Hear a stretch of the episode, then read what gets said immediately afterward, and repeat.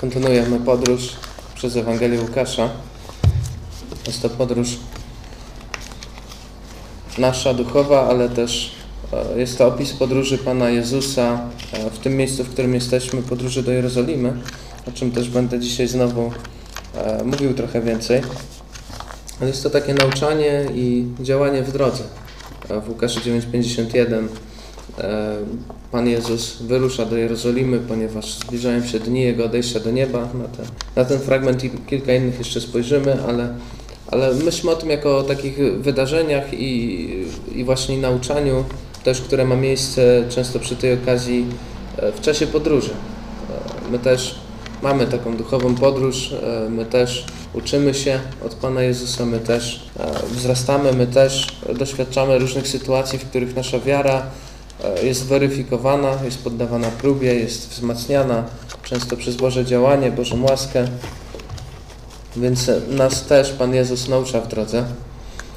I ostatnio w 17 rozdziale Ewangelii Łukasza, na samym początku, mieliśmy takie, taki zbiór właśnie nauczeń Pana Jezusa. 17, 1 do 10 to było, gdzie mówiłem o postawie naśladowcy Chrystusa i o trzech rzeczach, których ten naśladowca potrzebuje. Potrzebuje uczyć się ciągłego przebaczenia, potrzebuje nabywać wiary, wzmacniać swoją wiarę, której źródłem jest Chrystus i potrzebuje coraz większej pokory. I pokazywałem też, jak te trzy łączą się ze sobą. I dzisiaj dochodzimy do kolejnej historii, która ma miejsce właśnie w czasie podróży Jezusa, które zmierzają do tego, żeby dotarł ostatecznie do Jerozolimy i tam oddał swoje życie za nas. Dzisiaj będzie miała miejsce w tym fragmencie historia dziesięciu trędowatych. Jest Pan Jezus i dziesięciu trędowatych. Można by też powiedzieć, że to jest historia Jezusa i jednego trędowatego, bo tylko jeden potem zawrócił do Pana Jezusa, oddając chwałę Bogu. Więc jeden z dziesięciu jest to takie charakterystyczne bardzo. Dziewięciu poszło dalej, też o tym będę mówił, ale jeden zawrócił, oddał chwałę Bogu i Pan Jezus wyróżnił go i zdziwił się wręcz, że pozostali nie zawrócili. Można się zastanawiać, dlaczego jeden z dziesięciu, czy to tak Łukasz specjalnie, ktoś mógłby powiedzieć, tak to tylko napisał, żeby to takie było ładne i symboliczne, ale musimy pamiętać, że nie tylko autorzy aranżują tekst, ale ten tekst jest wyrazem Bożego działania w historii. Tak samo jak w Biblii różne postacie mają imiona, które odpowiadają potem temu, jakie te postacie są, czego doświadczyły.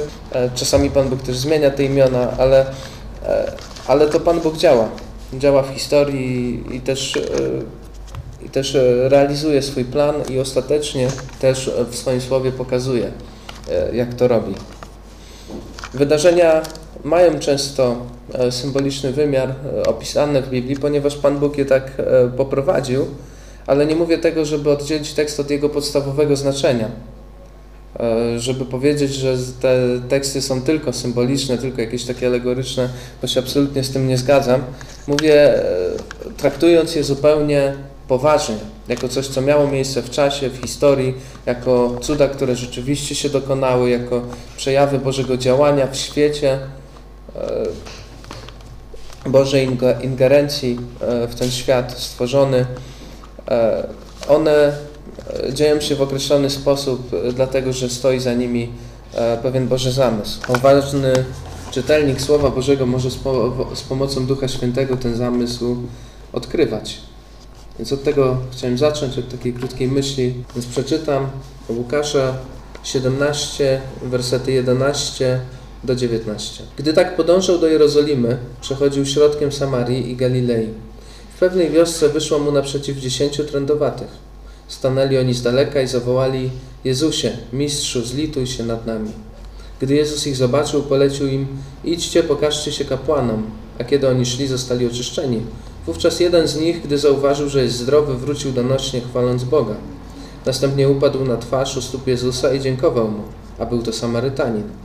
Wtedy Jezus zapytał, czy nie dziesięciu doznało oczyszczenia? Gdzie jest pozostałych dziewięciu? Czy nikt z nich nie chciał zawrócić i oddać chwały Bogu, tylko ten cudzoziemiec? Następnie powiedział do niego, wstań i idź, twoja wiara cię ocaliła. Jezus e, podąża do Jerozolimy, e, czytamy, gdy tak podążał do Jerozolimy. Jest to kolejne podkreślenie e, tego faktu, który ma miejsce, jego podróży. Spojrzymy na ten fragment, e, najpierw na pierwszą część tego fragmentu, gdzie tych e, dziesięciu trędowatych e, zostaje oczyszczonych, potem spojrzymy na jednego trędowatego, ale najpierw jeszcze właśnie chwila o tej podróży Pana Jezusa do Jerozolimy, bo myślę, że to jest dobry czas, żeby ją prześledzić w Ewangelii Łukasza. Więc mieliśmy 9,51, który przeczytam dla porządku. Gdy zbliżały się dni odejścia Jezusa do nie nieba, postanowił udać się do Jerozolimy. Więc Pan Jezus postanawia udać się do Jerozolimy, gdy, ponieważ zbliżają się dni Jego odejścia do nieba. Innymi słowy, zbliżają się dni Jego śmierci i zmartwychwstania. I teraz, żeby wypełnić ten Boży zamysł, Pan Jezus idzie do Jerozolimy.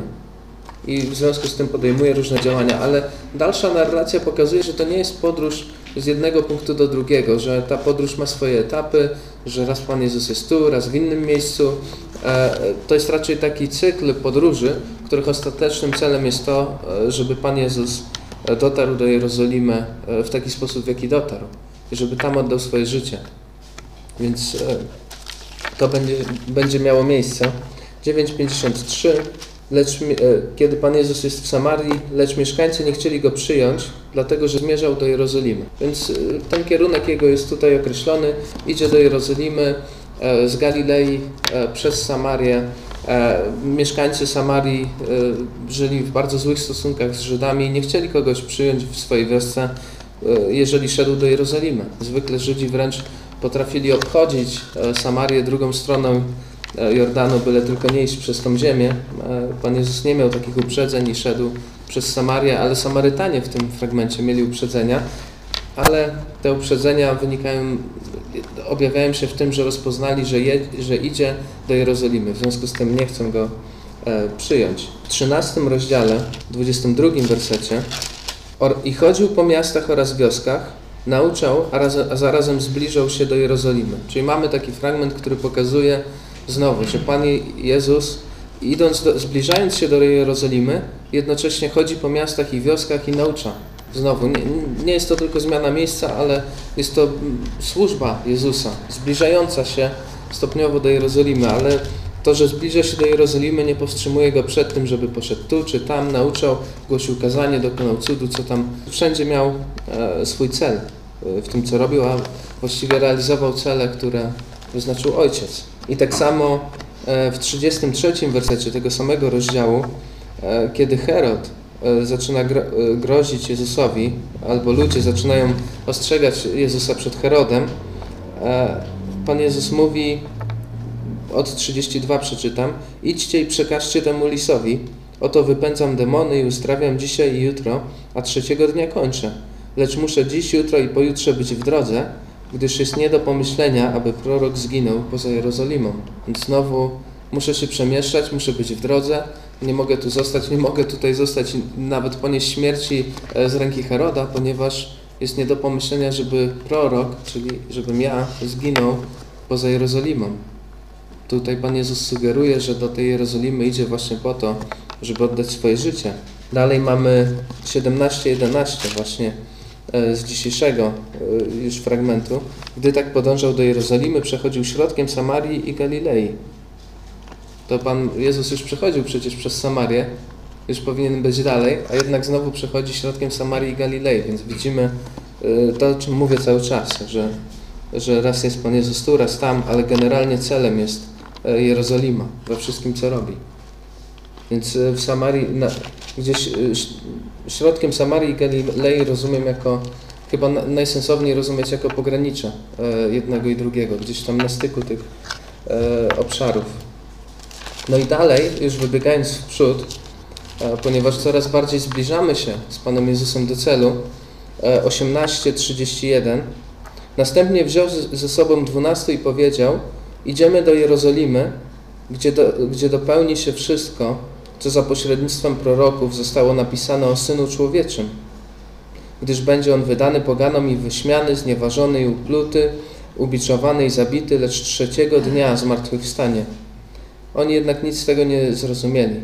Znaczenie tego, co mówił, było dla nich niejasne, nie pojmowali jego słów.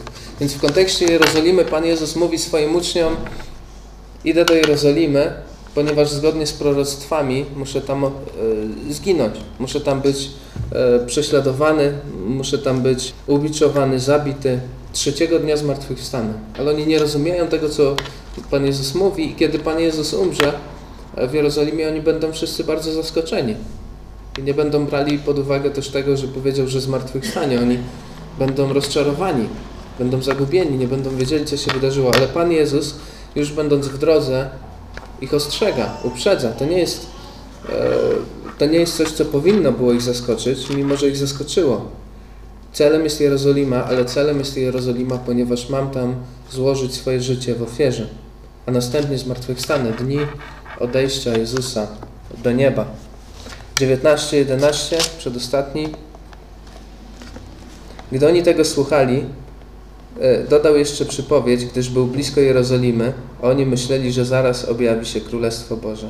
Znowu mamy wskazówkę, że zbliżają się do Jerozolimy. Oni myślą, że Pan Jezus objawi Królestwo Boże w taki sposób, że obejmie władzę w Jerozolimie, że zrobi wreszcie porządek. Ale Pan Jezus pokazał im, jak ma, już powiedział im, jak ma wyglądać to przyjście do Jerozolimy, że tam będzie odrzucone, nie przejmują tego do wiadomości. Nie w taki sposób, jak, jak Pan Jezus to im zakomunikował. No i 28.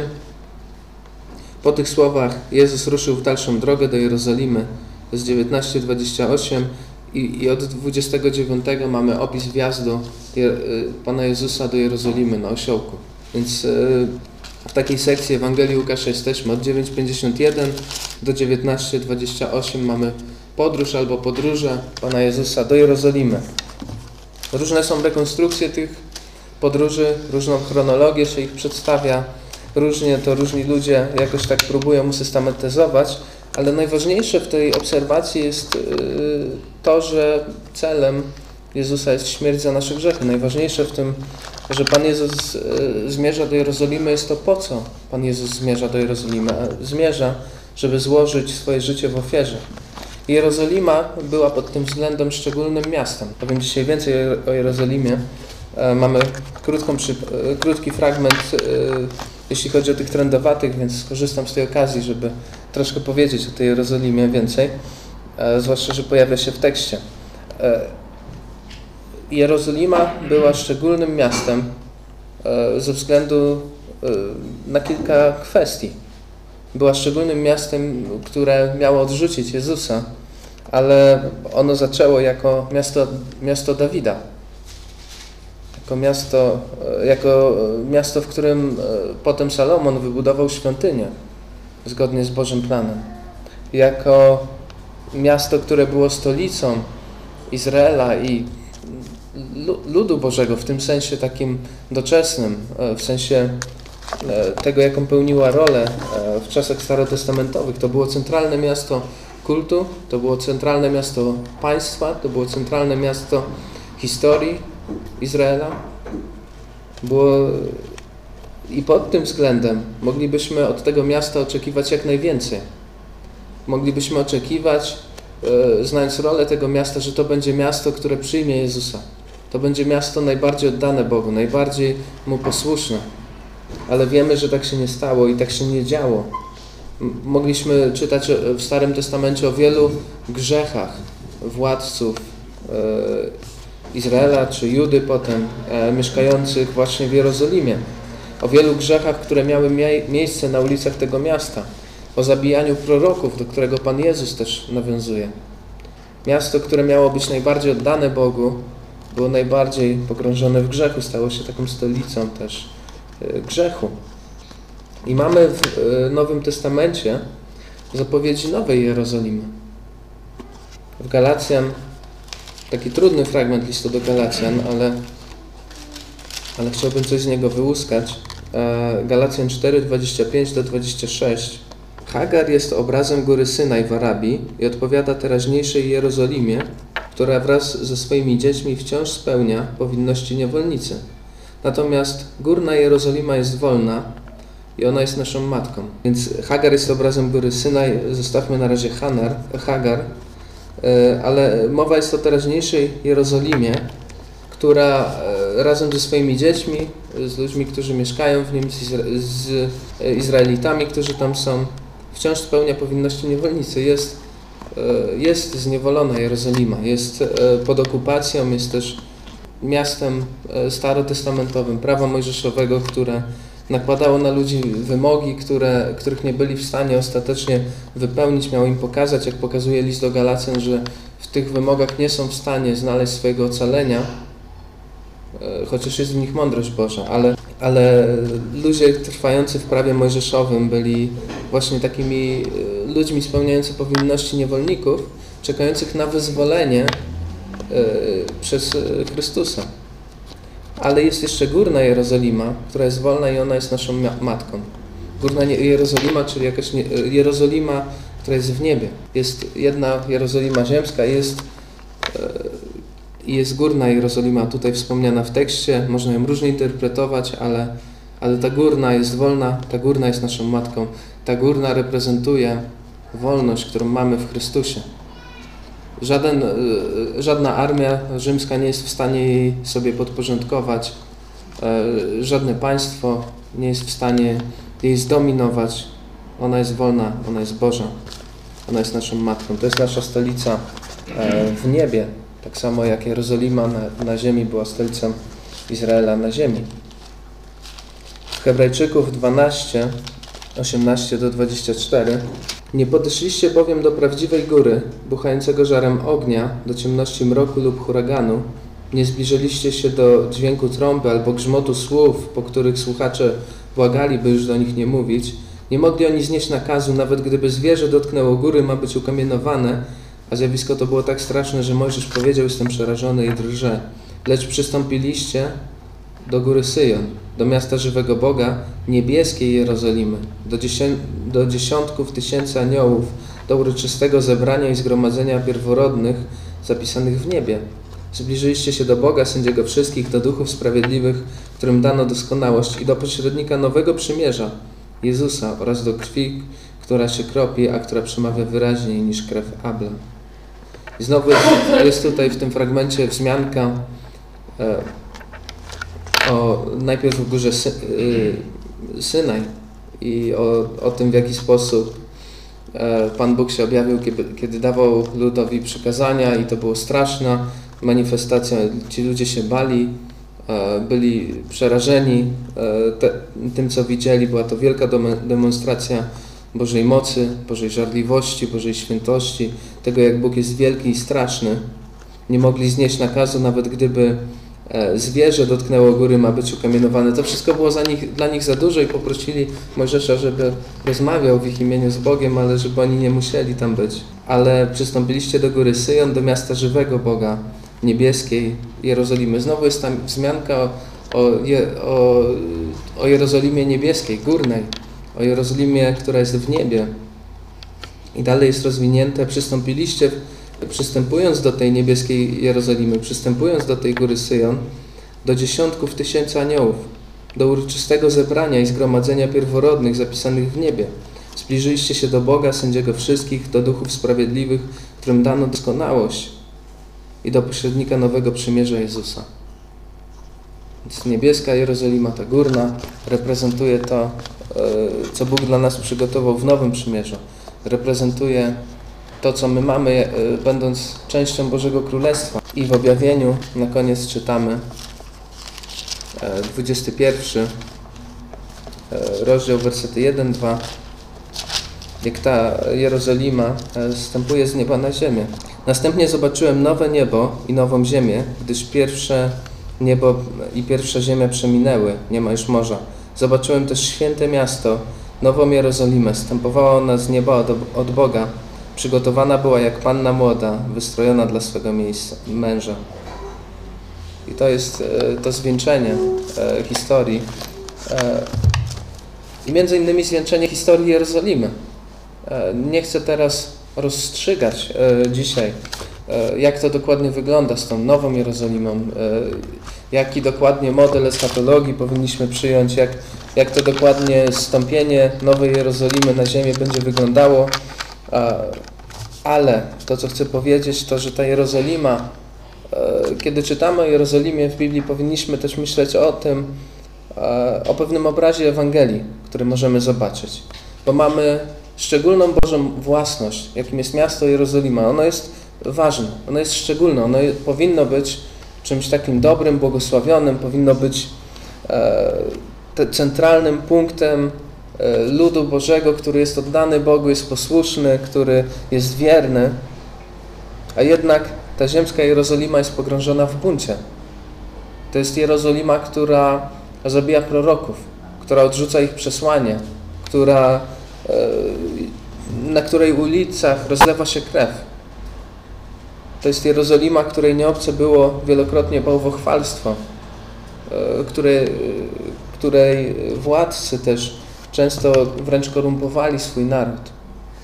Więc ta ziemska Jerozolima jest e, pogrążona w buncie, ale nasze oczy kierujemy na Jerozolimę niebieską, na odkupioną i przemienioną rzeczywistość, na, na zgromadzenie świętych, które jest zgromadzeniem świętych, które jest wierne Bogu, które jest Mu oddane i które e, we właściwym czasie e, będzie jedyną rzeczywistością, jaką znamy na ziemi.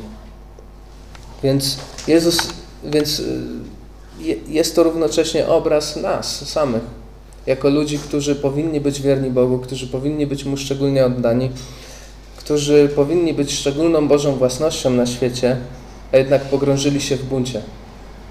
Znając Boga, nie uwielbili Go jako Boga, nie oddali Mu chwały, ale ostatecznie dzięki Bożej łasce, dzięki ofierze Chrystusa, dzięki temu, że uwierzyliśmy, narodziliśmy się na nowo, zostajemy odkupieni i przemienieni stajemy się częścią Nowej Jerozolimy, możemy powiedzieć, że nasza Ojczyzna jest w niebie. Jezus idzie do Jerozolimy, e, by dokonać tego przez swoją śmierć. Nie przez podbój, nie przez dominację, ale przez swoją śmierć, przez zajęcie naszego miejsca na krzyżu, przez złożenie ofiary za nasze grzechy.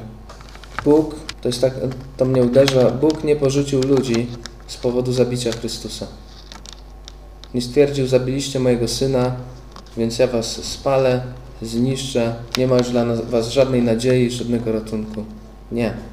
Właśnie przez śmierć syna my zostajemy zbawieni. Najbardziej tragiczne wydarzenie w historii świata jest równocześnie najbardziej doniosłym wydarzeniem dla nas.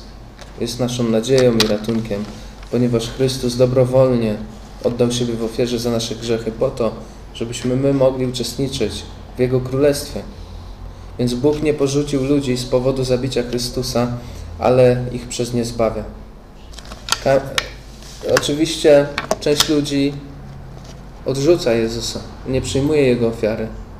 E, to Boże dzieło staje się dla nich, można właśnie powiedzieć, skałą zgorszenia, czymś, o co się potykają, czymś, czego nie potrafią przyjąć, zrozumieć, co tym bardziej służy ich potępieniu ponieważ odrzucili Boży ratunek, zlekceważyli ofiarę Chrystusa. A na tym kamieniu Pan Bóg buduje swój Kościół. Jest to wielka łaska, że możemy w tej budowie uczestniczyć. Ale wracając do naszych trendowatych, Pan Jezus przechodzi właśnie gdzieś w okolicach Samarii, Galilei i w pewnej wiosce wychodzi mu naprzeciw dziesięciu trendowatych. Trendowaci E, mieli ciężkie życie. To myślę, że to jest taka, taka oczywistość, ale to warto podkreślić. E, to, co w Biblii jest nazywane trądem, niekoniecznie byłoby nazwane trądem dzisiaj. To jest węższa e, dzisiaj kategoria. Tam to była szersza kategoria chorób niż obecnie, ale więc trąd mógł przybierać różne postacie ale charakteryzował się tym, że atakował skórę i tkanki człowieka, że był zaraźliwy, że nie wiedziano jak go leczyć, był dokuczliwy, bolesny i, i najgorsze były jego konsekwencje takie e, społeczne. Trąd traktowano najczęściej jako Boży sąd z powodu czyjegoś grzechu. Więc e, w ogóle trendowaty często mówiono po prostu właśnie nieczysty. I uważano, że ten nieczysty jest nieczysty nie tylko fizycznie, nie tylko ceremonialnie, ale jest też nieczysty moralnie, że w jakiś sposób zgrzeszył, że zawiódł e, i Bóg za karę dotknął go trądem. Zresztą w Biblii są przykłady tego, że Bóg kogoś dotknął trądem za karę, ale to nie znaczy, że każdy przypadek trądu był takim Bożym sądem. Ale każdy dotknięty przez e, trędowatego stawał się ceremonialnie nieczysty, potencjalnie zarażony. Podobnie było z rzeczami, więc trędowatych należało unikać, trzymać od nich dystans. Trędowaty miał mieszkać poza miastem, miał zachowywać odległość od y, ludzi nietrendowatych, miał krzyczeć na ich widok, że jest nieczysty. Łatwo się domyśleć, że to życie było bardzo ciężkie. Odcięty od ludzi, z wyjątkiem innych trendowatych, odrzucany albo wręcz potępiany, pozbawiony praktycznie wszystkich możliwości zarobkowych, z wyjątkiem, że e, żebrania, ale to żebranie też jakoś tak musiałby robić na odległość. Traktowany jako martwy za życia, często po prostu czekający na śmierć. Ten człowiek mógł mieć swoją rodzinę, e, zanim zachorował na trąd. Mógł mieć swoją żonę, albo kobieta mogła mieć swojego męża, mógł mieć swoje dzieci, mógł mieć swoich rodziców jeszcze żyjących, ale musiał mieszkać za miastem. Nie miał do nich takiego bezpośredniego dostępu. To nie znaczy, że nikt nie litował się nad trędowatymi, e, zwłaszcza, że wywodzili się oni ze społeczeństwa. E, może rodzina, może przyjaciele, może ludzie po prostu bardziej miłosierni mogli ich wspierać, ale to wszystko musiało dziać się na pewną e, bezpieczną odległość. E, w Biblii widzimy, że izolacja trendowatych od społeczeństwa e, nie była całkowita, ponieważ na przykład wiedzieli o Jezusie, w jakiś sposób te wieści do nich docierały. W niektórych sytuacjach byli nawet w stanie się do Niego zbliżyć, tak jak tutaj. Słowo może dopuszczało możliwość, że ktoś e, wyzdrowieje z trądu albo zostanie uzdrowiony, mimo że nie wiedziano, jak to leczyć. E, zarówno zachorowanie, jak i wyzdrowienie e, trędowatego stwierdzali kapłani. W przypadku wyzdrowienia trędowaty albo kapłan raczej w imieniu trędowatego miał złożyć ofiarę za niego. Trędowaty miał się oczyścić, wyprać szaty, zgolić wszystkie włosy, umyć w wodzie, odczekać 7 dni potem jeszcze raz powtórzyć te wszystkie czynności i ósmego dnia mógł złożyć ofiarę. E, no i tak wyglądało e, życie trendowatych. Była grupa w dramatycznym położeniu.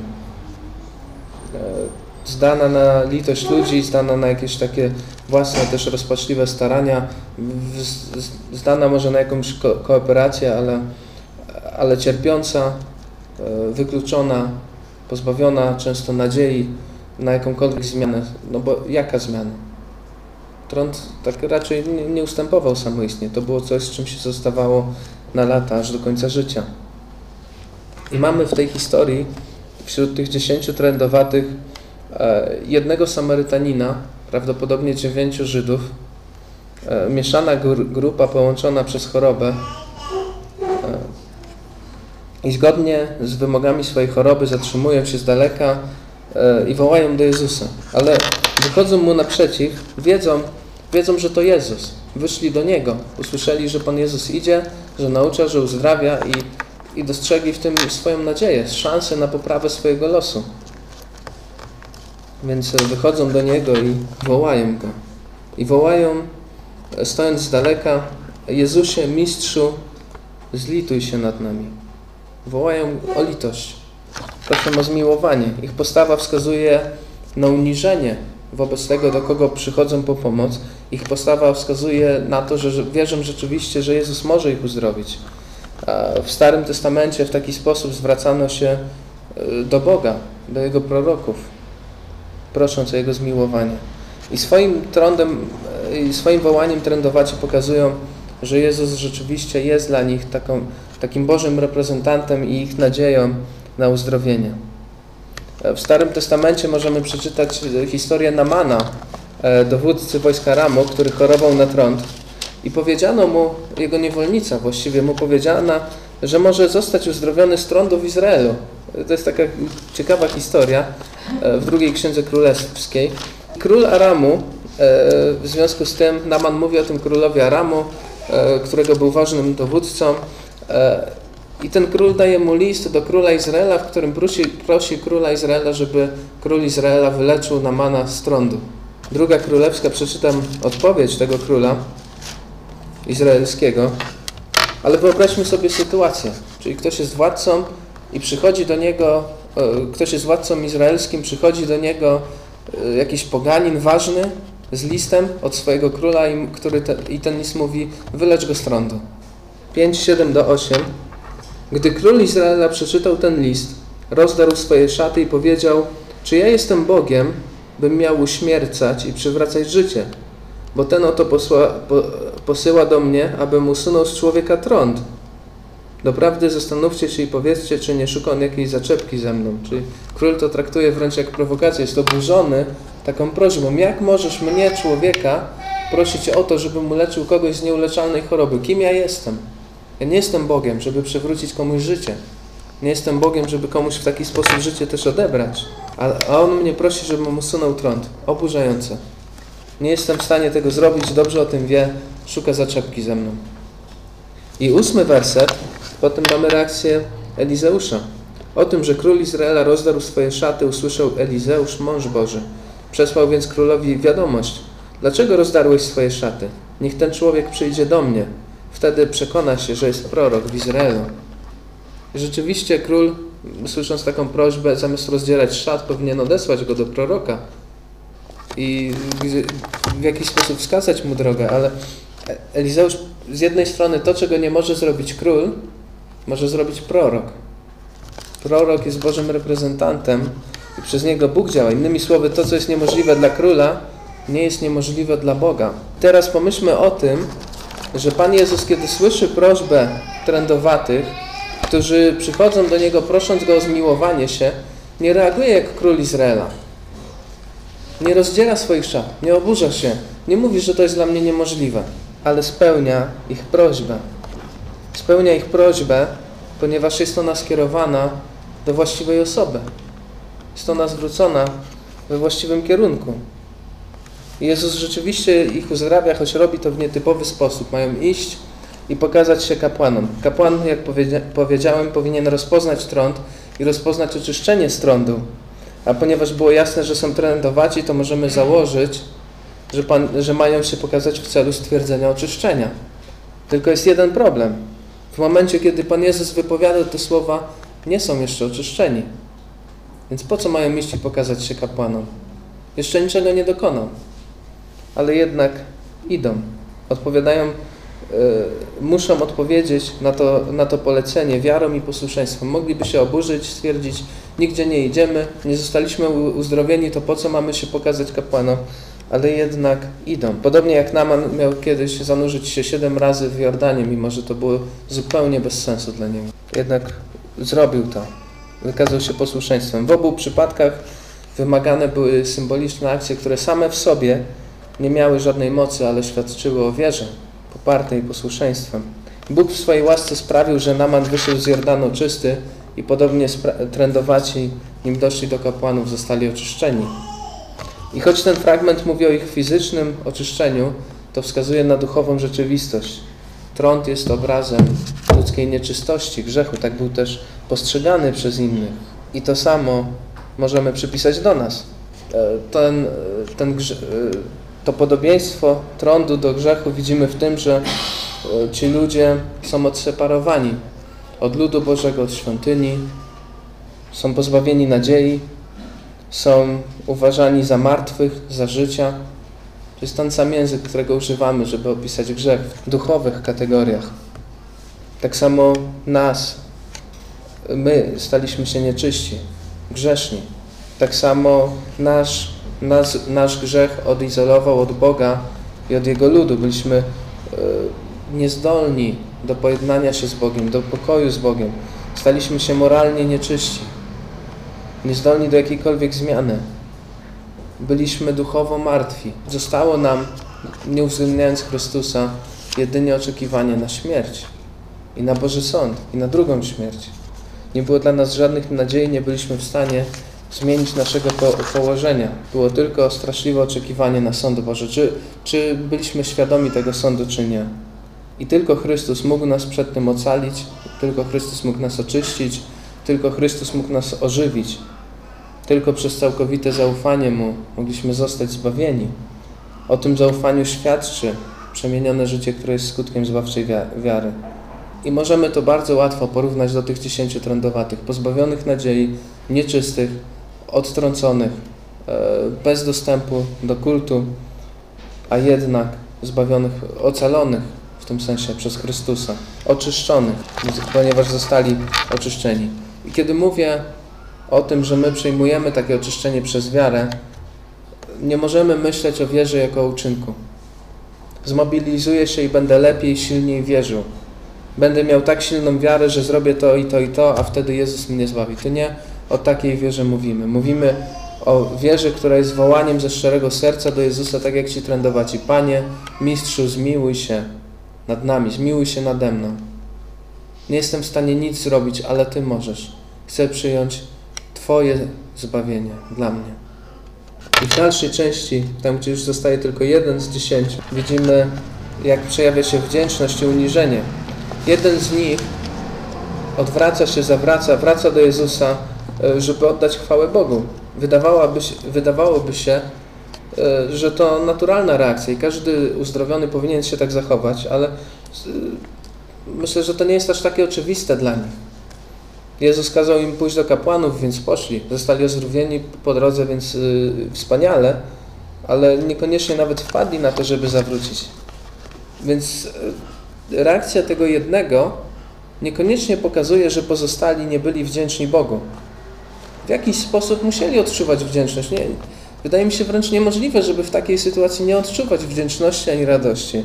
Myślę, że to było dla nich też yy, radosne, doniosłe wydarzenie.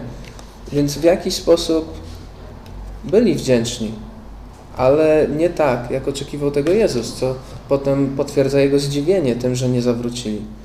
I radość uzdrowionego, e, tego jednego z dziesięciu, wyraża się w donośnym chwaleniu Boga. Jego dramatyczna sytuacja została całkowicie odmieniona. Może być zmęczony całym tym, całym tym przebiegiem choroby, e, całą swoją historią, może być bez grosza przy duszy, tym momencie, bez mieszkania czy rodziny, ale jest szczęśliwy. To, co było przyczyną jego beznadziejnego położenia, zostało usunięte. Był wolny, był zdrowy, był czysty. Był martwy dla ludzi, a stał się żywy. Mógł pójść, gdzie tylko zechce. I poszedł do Jezusa. Z powrotem do Niego, chwaląc głośno Boga. Nie był skupiony na samym darze, ale na darczyńcy. Więc upadł na twarz u stóp Jezusa i dziękował Mu. Jego wdzięczność była skierowana do Boga i Jezusa. I dopiero tutaj okazuje się e, w szesnastym wersecie, że ten człowiek jest Samarytaninem. Co, e, I to, że on jest Samarytaninem, podkreśla kontrast jeszcze bardziej między nim a pozostałymi. Dziesięciu zostało oczyszczonych, a tylko jeden pomyślał o tym, żeby zawrócić e, do Jezusa. W dodatku okazuje się, że ten jeden jest Samarytaninem, człowiekiem, od którego Żydzi najmniej by oczekiwali. Nawet bez trądu był dla nich nieczysty i zły, był bałwochwalcą, był odszczepieńcem, na dzisiejsze byśmy powiedzieli heretykiem, był po prostu wrogiem. A jednak, podobnie jak wcześniej w przypowieści o miłosiernym Samarytaninie, to właśnie Samarytanin zachował się lepiej niż, rodowo, niż rodowici Żydzi, którym powierzono Słowo Boże. Nie tylko przyjął uzdrowienie, ale odpowiedział na nie dziękczynieniem i uniżeniem. Przyjął je jako człowiek przyjął to uzdrowienie jak człowiek wiary, a wiara odpowiedziała na Boże działanie. Zdziwienie Jezusa jest wskazówką na to, że oczekiwałby tego samego od pozostałych. Byli w drodze do kapłanów, nagle zostali oczyszczeni z trądu, całe ich życie zostało odmienione. Przed chwilą byli trędowaci, a teraz żyją. Co ze sobą zrobić? Pójść do kapłana? Może? Chyba tak. Niektórzy pewnie poszli. E, któryś mógł stwierdzić, że właściwie nie ma sensu iść do kapłana, skoro dostał co chciał. Może wracać do swojego życia. Był wolny, zdrowy, kapłan, czy to orzeknie, czy nie, tego nie zmieni. Po co tracić kolejne 8 dni na ofiary, oczyszczanie się i dalszą izolację, skoro można iść teraz, wrócić do swojego życia? Jak wielka ulga i radość. Kto by się przejmował detalami?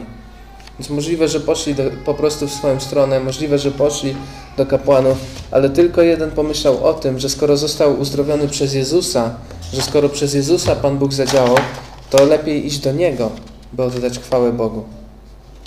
Więc ostatecznie, mimo że posłuchali najpierw Jezusa, to ich postawa okazała się być postawą niewiary. Dostałem coś od Boga, wspaniale, ale ulga. Wracam do swoich spraw. I chrześcijanie też tak robią. Modlimy się o coś gorliwie, długo, wytrwale, ponieważ nam doskwiera, a kiedy Pan Bóg w jakiś sposób odpowie, potrafimy zapomnieć o tym następnego dnia. Zdarza się, że nawet Ewangelia nie wydaje nam się niczym więcej, jak tylko jakąś intelektualną prawdą, pod którą kiedyś się podpisaliśmy. Chrystus nieraz staje się nam obojętny. I tak jesteśmy Mu wdzięczni, jak się nad tym głębiej zastanowimy, ale jesteśmy też zbyt zajęci gonieniem za własnymi sprawami, żeby się zastanowić. Jesteśmy tak, tacy bezrefleksyjni w tym. Tymczasem Ewangelia powinna być dla nas nieustannym źródłem dziękczynienia i uniżenia wobec Boga. Nasze życie należy do Niego. Nasze decyzje, myśli, emocje i plany i marzenia wszystko jest Jego. On nas wykupił do nowego życia, ale z Nim. On jest godny najwyższego chwała, y, najwyższego oddania, najwyższej wdzięczności, najwyższego uniżenia, najwyższej chwały. On jest Panem, a nie my. Liczą się Jego plany i Jego królestwo. Oddaj chwałę Bogu przez Jezusa. Nie ma innej drogi, nie ma innego pośrednika. Nasze życie jest w Jezusie, dla Jezusa, przez Jezusa. On jest centralnym punktem tego życia i powinien być Jego centralną radością. Niech Jego zbawienie wzbudza w nas wdzięczność, a Jego uniżenie niech będzie wzorem dla naszego uniżenia. Pan Jezus mówi mu wstań i idź, Twoja wiara Cię ocaliła. I to są słowa skierowane do jednego z dziesięciu. Można je odczytać jako nawiązanie do oczyszczenia strądu. No wstań i idź, Twoja wiara Cię e, ocaliła, tak jak tych pozostałych, którzy nie zawrócili. Ale w takim razie właśnie też ich ocaliła, a są przedstawieni w negatywnym świetle ostatecznie. Mowa raczej jest o czymś więcej, co jest widoczne po tym, co On zrobił, po Jego powrocie. W przeciwieństwie do pozostałych rzeczywiście uwierzył w Jezusa. Doświadczył nie tylko fizycznego e, oczyszczenia, ale też duchowego. Rozpoznał w Jezusie swojego Pana, a Jezus ocalił i odnowił jego życie. Było to niemożliwe bez działania Ojca, bo tylko ci, którym Ojciec objawi Syna, mogą go rozpoznać. Oczyszczenie strądu było tylko narzędziem do pokazania mu głębszej duchowej rzeczywistości. Na to, co go spotkało, odpowiedział płynącymi z wiary dziękczynieniem i uniżeniem. Ta wiara go ocaliła, a zbawienie stało się jego udziałem. Zbawienie, które mamy w Jezusie, powinno być dla nas ciągłą przyczyną dla dziękczynienia i uniżenia. Powinno uczyć nas pokory przed Bogiem, przed innymi ludźmi. Powinniśmy żyć życiem wdzięczności, w którym chcemy składać siebie Bogu w ofierze, w którym nasza radość skierowana jest do Niego przez Jezusa, w którym nasze plany, ambicje i marzenia są coraz bardziej wtórne wobec Bożych planów. Mówię o życiu, w którym On staje się coraz większy, a my coraz mniejsi. Jak o to zabiegać? Zacznij od pielęgnowania wdzięczności za wszystko, co Bóg zrobił i wciąż robi w Twoim życiu. Dziękuj Mu też wtedy, kiedy nie jest to dla Ciebie oczywiste i naturalne. Ucz się dostrzegać Jego błogosławieństwa pośród trudności. Stale przypominaj sobie Ewangelię, dzięki której żyjesz i zastanawiaj się, jak odnosi się ona do Twojego życia dzisiaj. Bo się odnosi. Każdego dnia Ewangelia ma znaczenie dla Twojego życia. Unisz się przed Panem. Nie buduj swojego poczucia wartości na Twoich sukcesach lub na ich braku, ale spójrz na siebie realistycznie, jako na zbawionego grzesznika. Grzesznika, więc cokolwiek we mnie jest dobrego, powinienem być za to wdzięczny Bogu, a nie sobie. Równocześnie moja wartość jest stała, niezmienna, ponieważ została ustanowiona przez Pana, który włączył mnie do swojego królestwa, a wcześniej mnie stworzył. Nic jej nie zmieni, nic mi jej nie zabierze. Mogę się więc skupić na tym, od kogo ona pochodzi, a nie na sobie i na swojej jakiejś takiej rozpaczliwej walce o to, żeby być bardziej wartościowym. Nie da się. Jesteśmy już wartościowi. I Bóg to sprawi. Więc na tym zakończę. Stań i idź, Twoja wiara Cię ocaliła. Pomyślmy o tym i, i żyjmy tą samą wiarą. Z wdzięcznością, z radością, z dziękczynieniem oddajmy swoje życie Bogu.